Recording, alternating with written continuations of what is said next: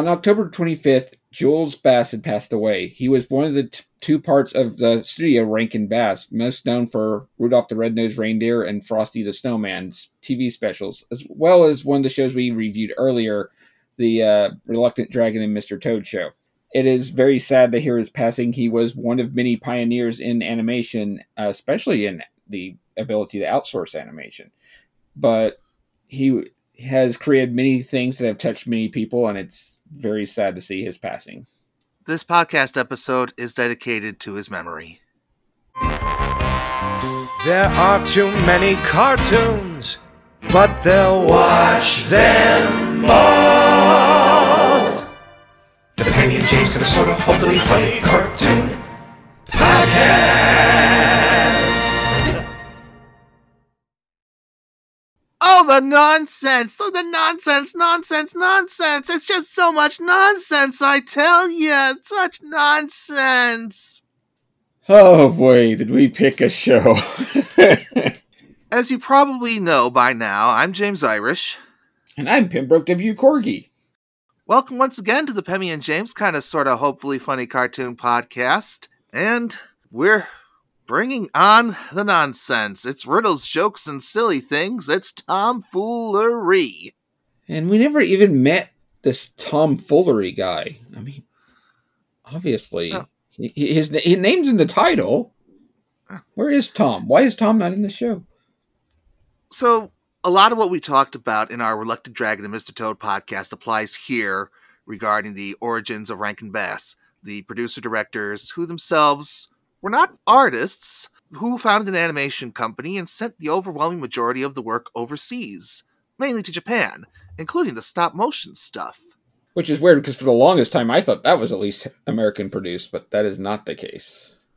Yeah, uh, isn't there a stop motion animator approached them for work and they told him, uh, sorry, you- you're going to have to travel someplace else? Yeah, they pretty much said, sorry, we outsource all of our stuff to Japan.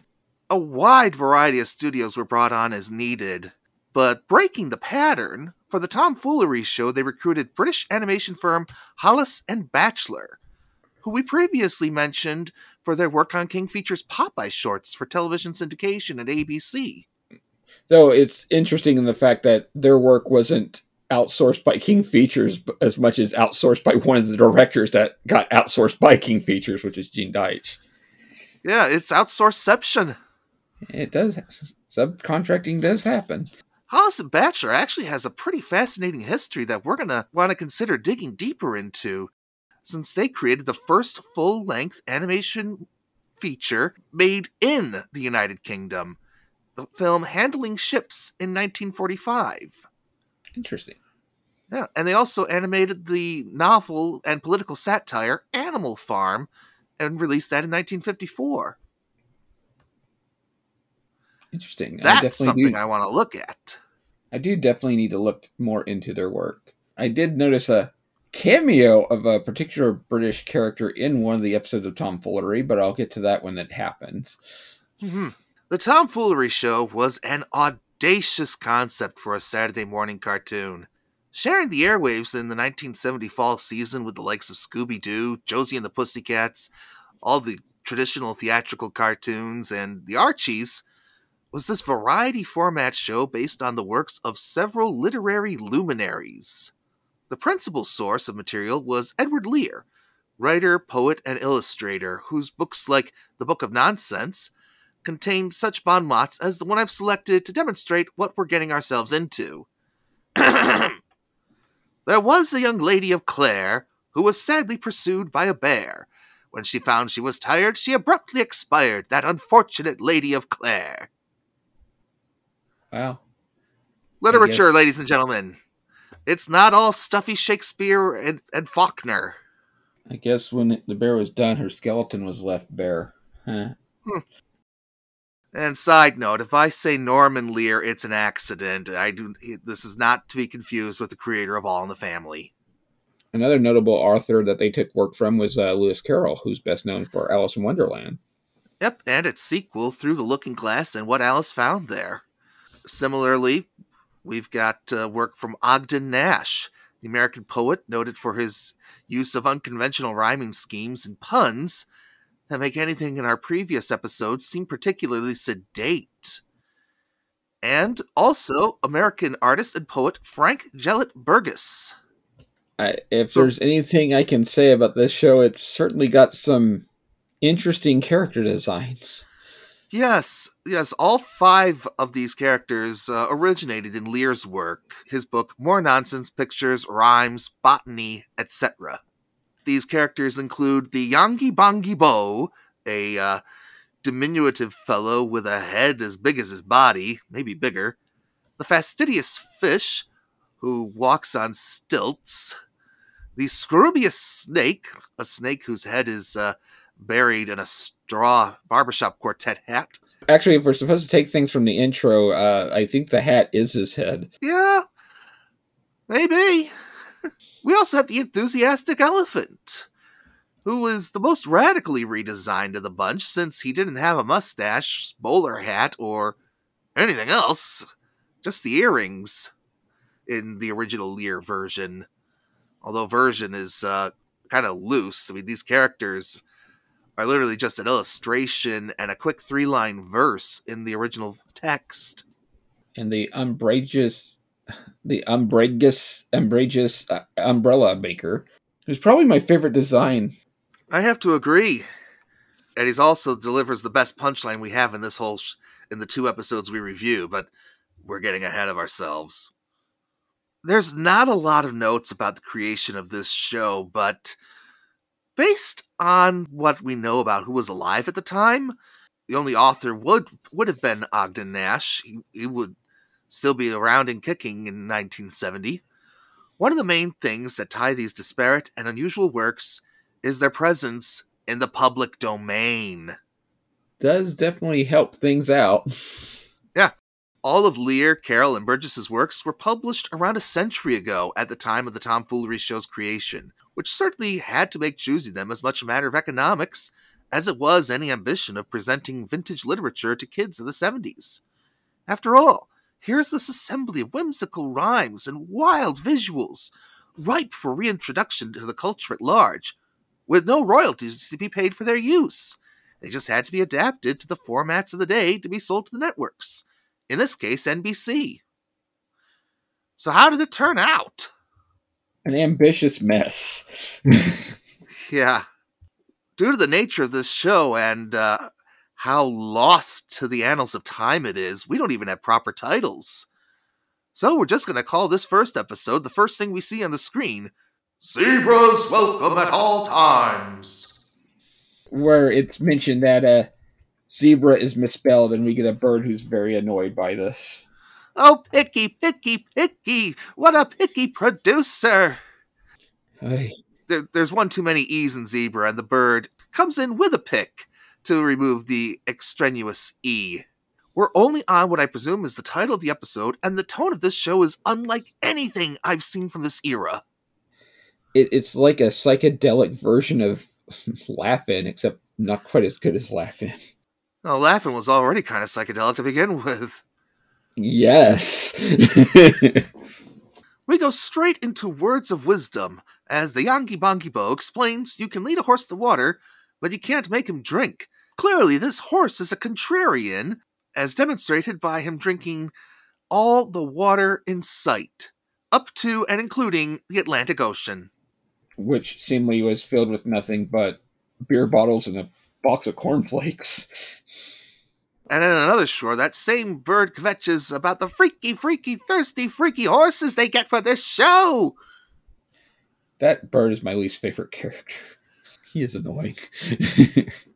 Smash cut to the umbrageous umbrella maker walking on a tightrope and demonstrating that you can make a mothball by taking away its wool sweater.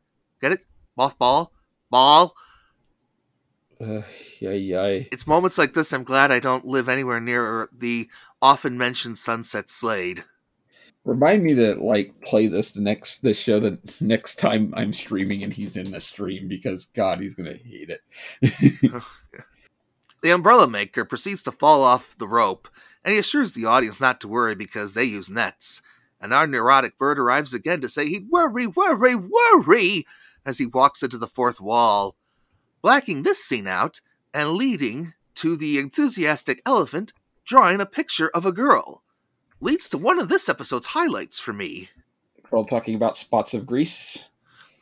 Yeah, the song "Spots of Grease." This is a uh, an Edward Lear poem set to music, and it's just a charming crayon drawn looking piece with the sketched animation, all uh, scribbles moving as if being hand drawn each time. I, I just find something so charming about that art style. It is very cute. It is. I'd probably say, yeah, that was one of my highlights too, because it's just very charming. It's very endearing. It's very cute, and it just works so well with the song.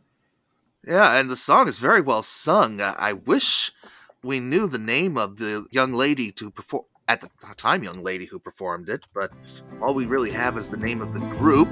That would be the Maury Laws Singers.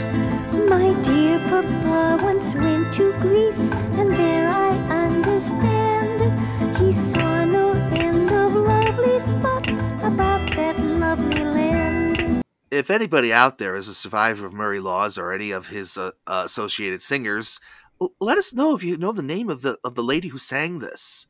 I'm genuinely curious.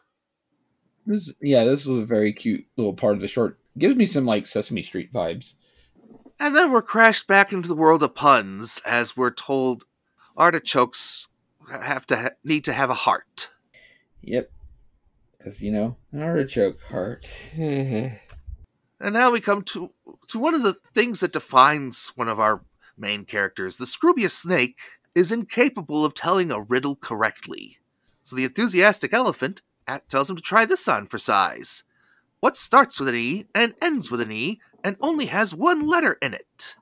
I do want to mention I had one major problem with this particular short. The opening part of this, they didn't animate the elephant's mouth, and no, they didn't. and they didn't always animate like the hat moving on the snake. So when I first saw this, I wasn't sure who was saying what at first. It actually had some brief confusion on it. Yeah, that carries over to when we encounter the fastidious fish in this scene. Yeah, that, that is like the whole. Yeah, the the lip syncing is all messed up on this one. Do you think we've given them the audience enough time to figure out the riddle? An envelope. The, the Scroobius snake tries to tell it to the fastidious fish, who also introduces one of the reoccurring gags in the series Call me by my nickname. Something else. And- which they instantly don't. Yeah, in fact, they call it the wrong name altogether. But the Scroobius snake gets what starts with an E and ends with an E, and you put in a mailbox. Oh, I did it again! Technically, he's not wrong. It's still an envelope, but Yeah, but it kind of gives it away.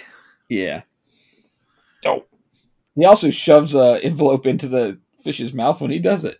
Yeah, that definitely gives it away. And we crossfade to the Yongi Bongi Bo holding a picture of himself, holding a picture of himself, holding a picture of. You get the idea. Yeah.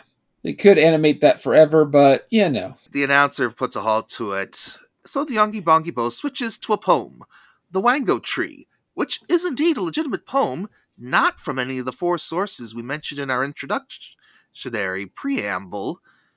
I looked the sucker up. The author is uncredited, Wow. but it's public Wow. domain. So I guess it definitely means you don't have to pay anybody to use it. In fact, our neurotic bird is finally actually introduced as the Woggly Bird, and the animation is set to the poem itself. And uh, if you're looking for the poem, Whango is spelled W H A N G O. I'd read it here, but in case you haven't been able to tell, this is one of those instances where our description of the cartoon might take longer than the cartoon itself because it's so dense. Eee. But once that poem is completed, oh, here comes a long running pun. See, the elephant is now carrying a crate or a box of, I think it was like sodas, and the Phineas Fish asked him what he's doing, and he said he's taking his case to court. He then appears with a ladder, saying he's taking it to a higher court. But then we get a crash. And what happened? The court dropped his case. That one's bad, but I, I, I won't lie. I did kind of smile on that one. Yeah. And apropos of nothing, Succotash is announced to have identity problems. And then we get a fanfare and a commercial break? Yeah. Maybe, maybe not.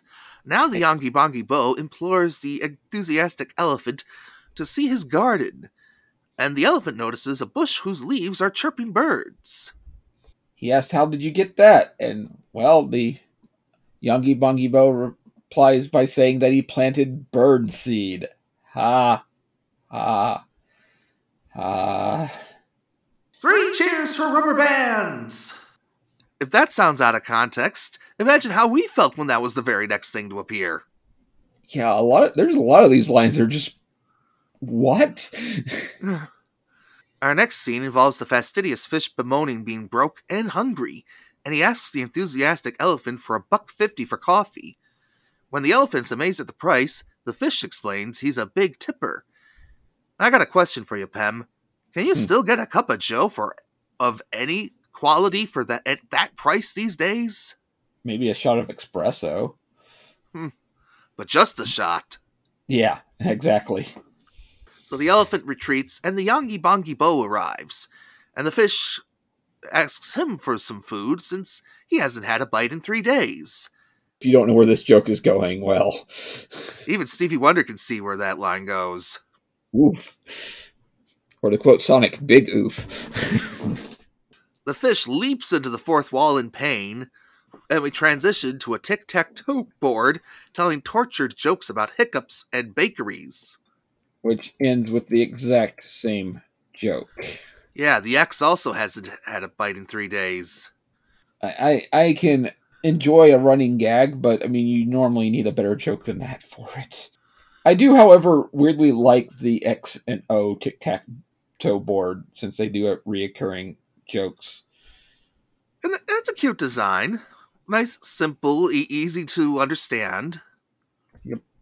Smash cut now to the Yongi Bongi Bo and the umbrageous umbrella maker sitting on a wall, possibly the same wall Charlie Brown and friends hang around at. And the bow is holding a red balloon. He asks the difference between a red balloon and a Matta baby to the umbrella maker. The umbrella maker says he doesn't. He asks what a Matta baby is. I don't know, what's the matter with you? Oh, these are starting to grate on even me. And I love Yeah. puns. I just want to mention that. Oh yeah, and then what was the joke that uh, the umbrella maker followed with that? Well, he says that the Yongi Bongi Bo has snoo all over him.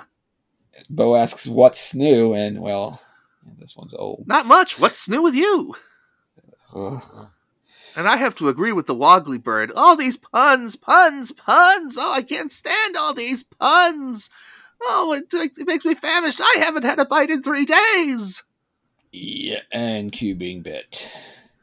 At this point, I was begging for this to be a bad version of the rule of three I'm always st- yammering about, so I don't have to write that again.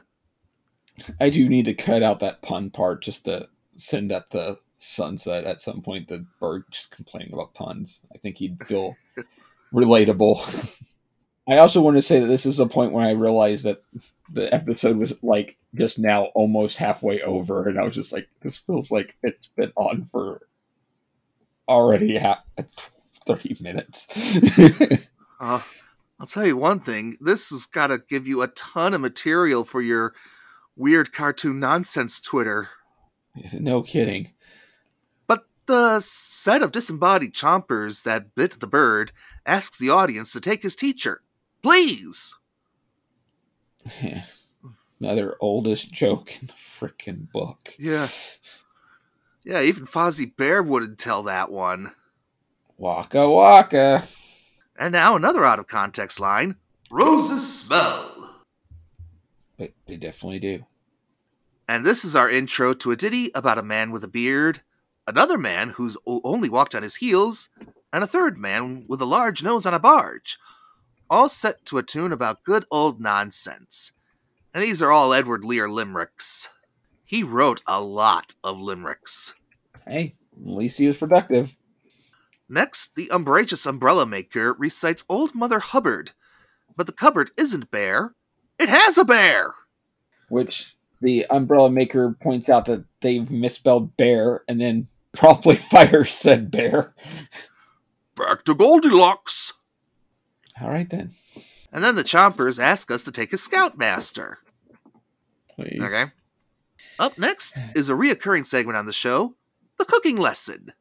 The Yongi Bongi Bo is to instruct us on elephant cacciatore, and the enthusiastic elephant is not amused. I can't say I blame him. Turns out the hard part isn't catching the elephant, but a Tory. And we get a nonsense laden description of where you go to do so, including accidentally catching a bus. That's some bus design. That's all I have to say. And folks, the audio clip for this would be too long, otherwise, this would have been number one with a bullet on my list of audio to include. And me simply reciting it wouldn't be nearly as amusing. It might be worth mentioning that you can actually find these episodes on the Internet Archive, and I would recommend doing it for the insanity alone. Have a beverage of choice while you watch. Wonder if having beverage of choice would have made this easier to get through. I do like that one of the ingredients is stupid tomatoes. I don't know why that makes me laugh, but it does. So it turns out, as part of the recipe, the enthusiastic elephant wound up in there, canned, but in the end eats the whole thing, and then he decides to share his recipe, Yongi Bongi Bologna. Which causes the bow to be thrown into the fourth wall. Yeah, and through a television tube. Tomfoolery is unfair to picture tubes. I do have to give them credit for how many times they've animated someone being thrown through the the fourth wall. That they do a reasonably good job of that, which is Mhm. not always the easiest thing to animate. And boy, does it look bad when someone doesn't do it right. It's tic tac toe time again. O has lost his pet rabbit, and X suggests making a noise like a carrot. And he turns into one, summoning a massive hare. Must have been a oh shoot, what's it called? Um, dang, A, a lepus? there's a particular type of giant rabbit. I can't remember the name of it. Are they the ones that were used on Teletubbies? Let's see. I'm gonna just look that up really quick. If my computer will let me look it up really quickly. While you're looking that up, we now transition to a spooky, creepy play. Hey, we're past Halloween now. We don't have time for that. Well, we'll make time. After all, we gotta kill time while Pemmy looks up this rabbit breed. Flemish Giant. Flemish Giant, okay. Anyhow, our play involves the cast of the show plotting to attack the Grimble Grumble, relaying whispered messages back and forth as they sit on a log. Apparently, the danger is great, but the Grimble Grumble is a hundred miles away. So the Scroobius snake shouts, Why are we all whispering? And to which the fish mentions that he has got a sore throat. Oh, that's so sloppy. It's just sloppy, sloppy, sloppy. This title card's sloppy too. It's upside down. It's sloppy, I tell ya. So the, the Woggly Bird kicks the, it upright just in time for the brainy lecture. Oh boy. The subject of this lecture is supposed to be How to Handle Dynamite by the fastidious fish. Boom! It's definitely a way to do it. Yeah. Yeah, the fish insists you call him by his latest nickname, Butterfingers. Ha. Just call me Mr. Butterfingers. Meanwhile, back at the wrench. Not ranch, wrench, as stated by a wrench, which crashes down before we're introduced to Ways and Means, which is a Lewis Carroll poem, which was recited by the White Knight in Through the Looking Glass and What Alice Found There. And again, public domain, easily searched, and worth a read. This is a weird interpretation of it. It's a very literalistic interpretation of it. Yep. and chunks of it remind me very, very much of Terry Gilliam's cutout animation from the various Monty Python productions. In fact, this is kind of what led to my epiphany of what this show reminds me of Monty Python, if written by Dr. Seuss. That makes sense. Of course, this ends with the man asking the old man what, how he lived, turning into said old man. Once the poem is done, the elephant tries to give the snake another rhyme, But the snake bungles it, and the Yongi Bongi Bo implores him to be quiet for the closing bit, which is a series of dramatic natural events, and then the Chomper is desperately imploring that we take tomfoolery. What would we do with it? I don't even think the people who made this know what to do with it. Next week, a musical version of 7 times 9 equals 63. But seriously, folks. The end. Wow. When I watched this the night before we recorded it, I had to relay to Pem that I had no idea what I just watched. I'm still not sure. We'll be right back, folks. We we have to uh, catch our senses before we get into the next episode, which is somehow even crazier than this. After these messages, we'll be right back. On the next Pemmy and James podcast, it's the animated debut of Marvel's friendly neighborhood Spider Man. We've all seen the memes. That theme song has followed Webhead around for years. But what's there beyond that? Would you believe a working motorboat made of webs? All this and my favorite Marvel villain in two weeks. You know, if I knew Dracula was in this cartoon, I would have saved this for the Halloween season. Yeah, it's surprising how this has had multiple like spooky esque things in it. Yeah, this one doesn't even start with a one of those uh, iconic name cards and the announcer reading it in his booming voice. We just open cold with Dracula asking his son to demonstrate turning into a bat, which his son does, technically. Isn't a baseball bat. Yeah. Which is unfortunately the best joke you're gonna get from this reoccurring segment. There is one that I think is tied for second, but we'll get there. Oh, but these vampires are so dumb. I can't stand dumb vampires. They're just dumb, dumb, dumb. that bird. Smash cut to the, the segment to coin a phrase, and the phrase is Ickle Umpha Dumpfink. This is never explained. This is never given any context. It's just there. Iggle Umpha Dumpfink. Well, if you're gonna coin a phrase, you gotta make sure it's one that hasn't been used, I guess. I can think of a few people I'd like to call an Iggle Umpha Dumpfink. See, I I thought this involved the fastidious fish serving the enthusiastic elephant oyster stew, and then the live oyster popping up and winking, but apparently not, Nope. because Iggle Umpha Dumpfink never comes up. But boy, we see more of this oyster stew. Boy, this gag runs a little long. Yeah, and yet somehow this episode really does seem more manic than the previous one. If you can imagine that. It is once again tic tac toe time. Oh describes himself as having a mechanical mind, and X says it's too bad some of his screws are loose. Heh. We then get back to Dracula and his son, who this time turns into uh, a hat, of course. Because now, when the first one was another meaning of bat, this one now it's just things that rhyme with bat. hmm In the meantime, pencil sharpeners are out! All right then. And now the fastidious fish tries a second bowl of stew for the elephant, and the oyster again winks at him. He's really upset about this.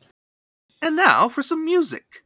The New Vestments, named after another one of Norman Lear's poems. Again, public domain, easy to find. It turns out, when I read the poem, they had to cut a few portions to keep this from dragging in the cartoon.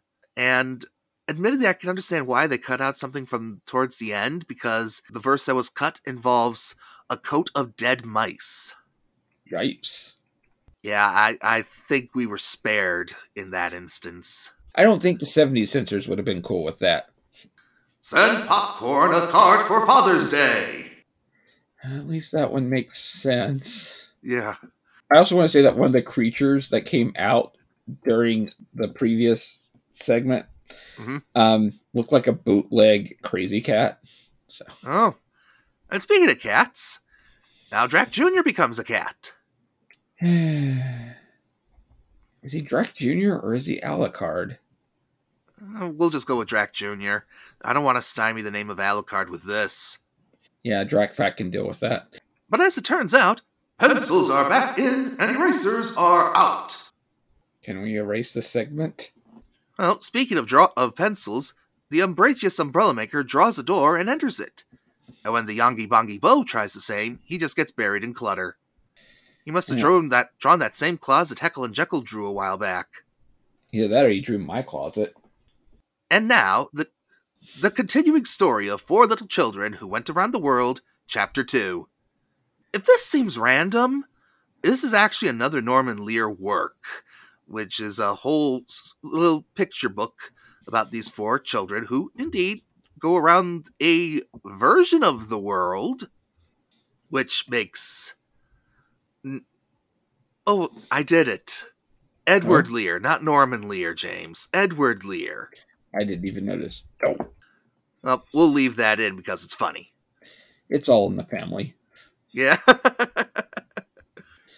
I, I do find I did kind of find the amusing factor on this one is the fact that the cast would make comments during it, like they were wa- because they were like watching it on TV or in the movie theater. right, and then after every every pun they make, the rest of the cast shushes the punner. Which a couple of these actually weren't too bad. I will say that. Yeah. But uh, the whole story of the four little children who went around the world is more of Lear's trademark nonsense.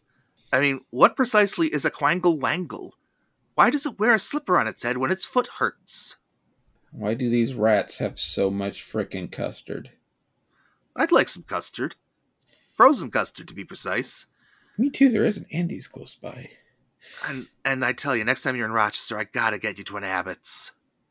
All right. Even though the name Abbott has negative connotations here in Texas. Hmm. Well, no time to think about abbots of any sort because it's oyster stew time once more. And now the winking oyster is following the elephant to the Yongi Bongi Bo's restaurant. Now, I have to ask at any point, was there supposed to be a punchline to this, or is this just a shaggy dog story? I think it's a wet oyster story. Though it's giving me weird, cr- weird flashbacks of that, uh, of that um, Three Stooges skit they did, where, uh, where it was like uh, oyster spitting from spitting at Curly while he was trying to eat, drink, eat the soup. Yeah, that was famously uh, brought into the Three Stooges video game. Very annoyingly too, because you constantly get to hear this bad recording of Curly going. "Eh." And back from commercial, we get the old you don't say phone gag. God, that is the oldest freaking joke. And we've had a lot of old jokes here. I remember even like McDonald's did that for one of their one of their freaking uh, Ronald McDonald commercials in either the 80s or 90s, which may have been the first time I heard it. But following that, Zug. Zug! Zug, Yes, Zug. Zug, Yeah, they all say Zug, except the elephant who says Guz. Guz. And then he gets pied for it. And here I was hoping this would be about the Blood Bowl star player. I, I, I wanted to come up with some pun to say, but I just I, I, I couldn't even think of one. I think the show has used them all. Back to the tic tac toe board. O has two things he won't eat for breakfast. What are they, Pemmy? Lunch and dinner. Wah, wah, wah. I had to make that sound because the crickets have gone on strike. I mean, can you blame them? And Drak Jr.'s latest transformation is a welcome mat. Maybe this is why Dracula is always annoyed with him on the Drak Pack.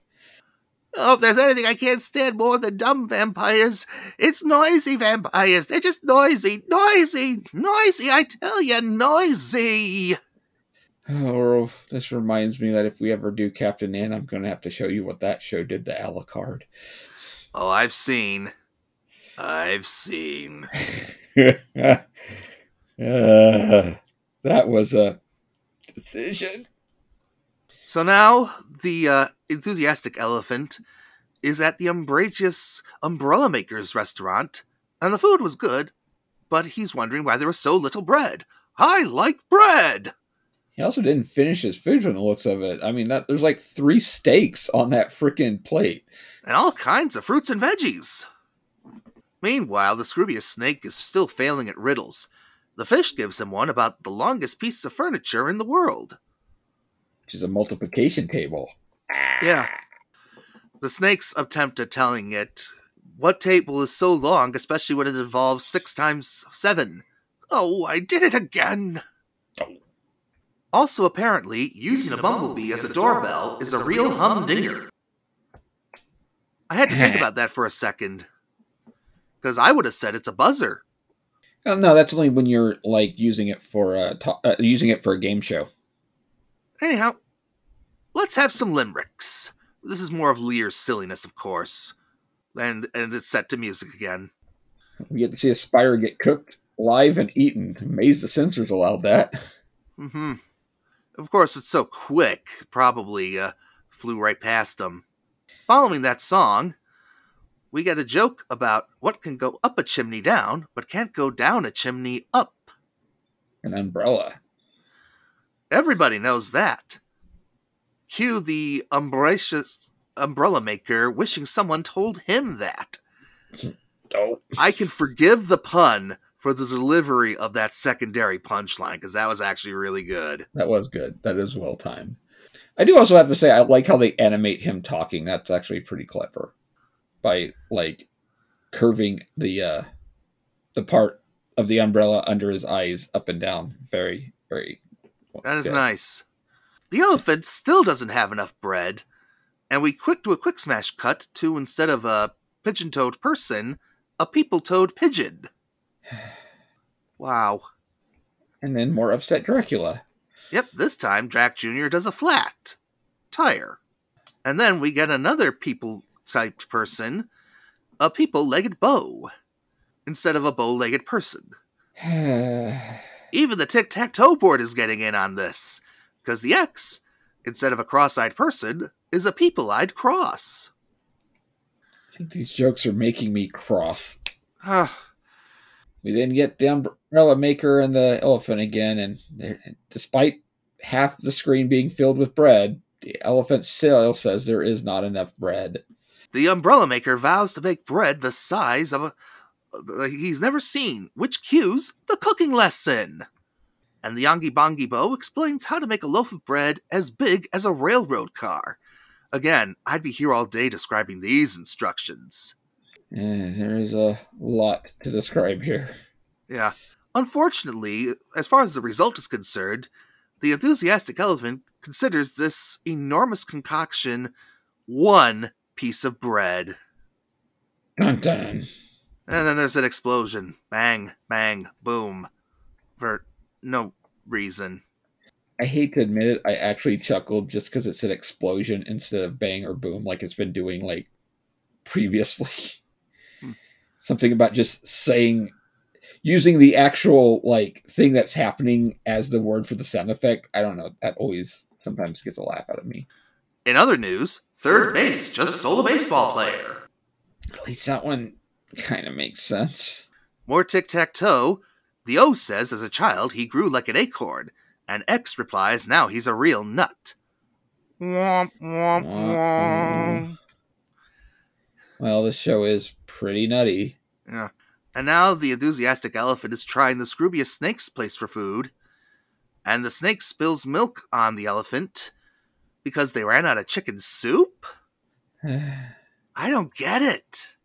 It- It's the basic swap joke. It's, it's like, why did you do this? Oh, because I ran out of this. Ha ha! Oh, oh, I get it now. He's gonna pour the chicken soup over the elephant, wasn't Yeah. he? Yeah. Okay. And just like that, we're back to the tic tac toe board. As they relay, you should oil a mouse if you hear it squeak. Yeah. And this is followed by what I presume to be an Ogden Nash reversal of the old Jack Horner poem, where the pie is a ventriloquist. Admittedly, kind of clever. Yeah. And now we get our brainy lecture, and this one's about ornithology. What's that about? Birds, birds. It's about birds. It's a beautiful, beautiful word. Even better than bird. Yes, thank you, Woggly Bird. the Yongi Bongi Bo actually gives us the lecture as opposed to last time. And we get hear about the Zilly Zilly Woolly Bird, I, I think. Couldn't is- quite identify the author of, of this idea. It is quite a design, I will say that. The Zilly Zilly Woolly Bird flies in ever smaller circles in increasing speeds until its tail feathers glow with heat, and then it dives into the ocean and shouts its cry, which in English translates to, Boy, what a relief! then we get horns. hmm. This introduces the tale of The Little Father, which is originally by Francis Gelett Burgess, which means I think we found all our main sources of material in these two episodes. Yep. Now, this book is not in the public domain that I could tell. It's available for sale on Amazon, though. The, the cartoon does a pretty good job of, of putting it all together. So this this shows what happens when your dad has a drinking problem. Yeah, he shrinks to an eventually Lilliputian size. But it's a cute story with some wonderful visual interpretations of Burgess's work. And a and a, and a sneak a cameo appearance of uh, Rupert the bear. Oh. Back at the Snake's restaurant, the enthusiastic elephant demands spinach for color in his cheeks, and the snake wonders who'd want green cheeks. But uh, ching. That's enough. No more